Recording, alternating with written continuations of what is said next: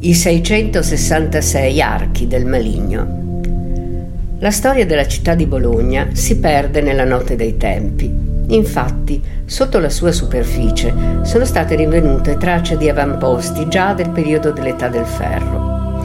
Importante città etrusca della Padania nel sesto secolo avanti Cristo, conosciuta con il nome di Felsina, nei secoli successivi fu dapprima occupata dai Galli Boi e in seguito dai Romani, che la fecero diventare una fiorente città con il nome di Bononia.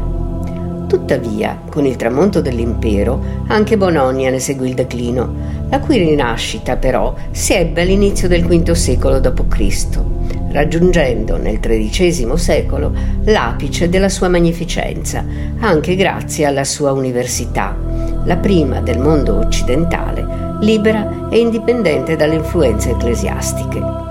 Una magnificenza che continua anche ai giorni nostri, per le sue numerose caratteristiche. La Colta, la Grassa, la Rossa sono alcuni degli appellativi di questa straordinaria città.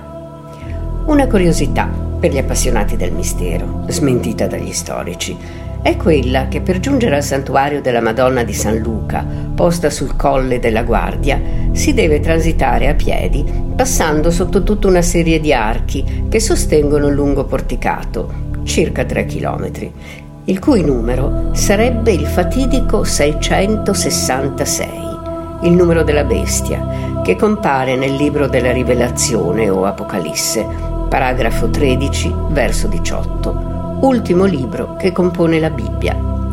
Secondo la leggenda, della quale non vi sarebbe una documentazione che comprovi la veridicità, questo percorso a zigzag, che parte da Porta Saragozza per giungere alla chiesa di San Luca, rappresenterebbe il serpente, simbolo del male, che viene schiacciato dalla Madonna, simboleggiata dall'imponente mole del santuario.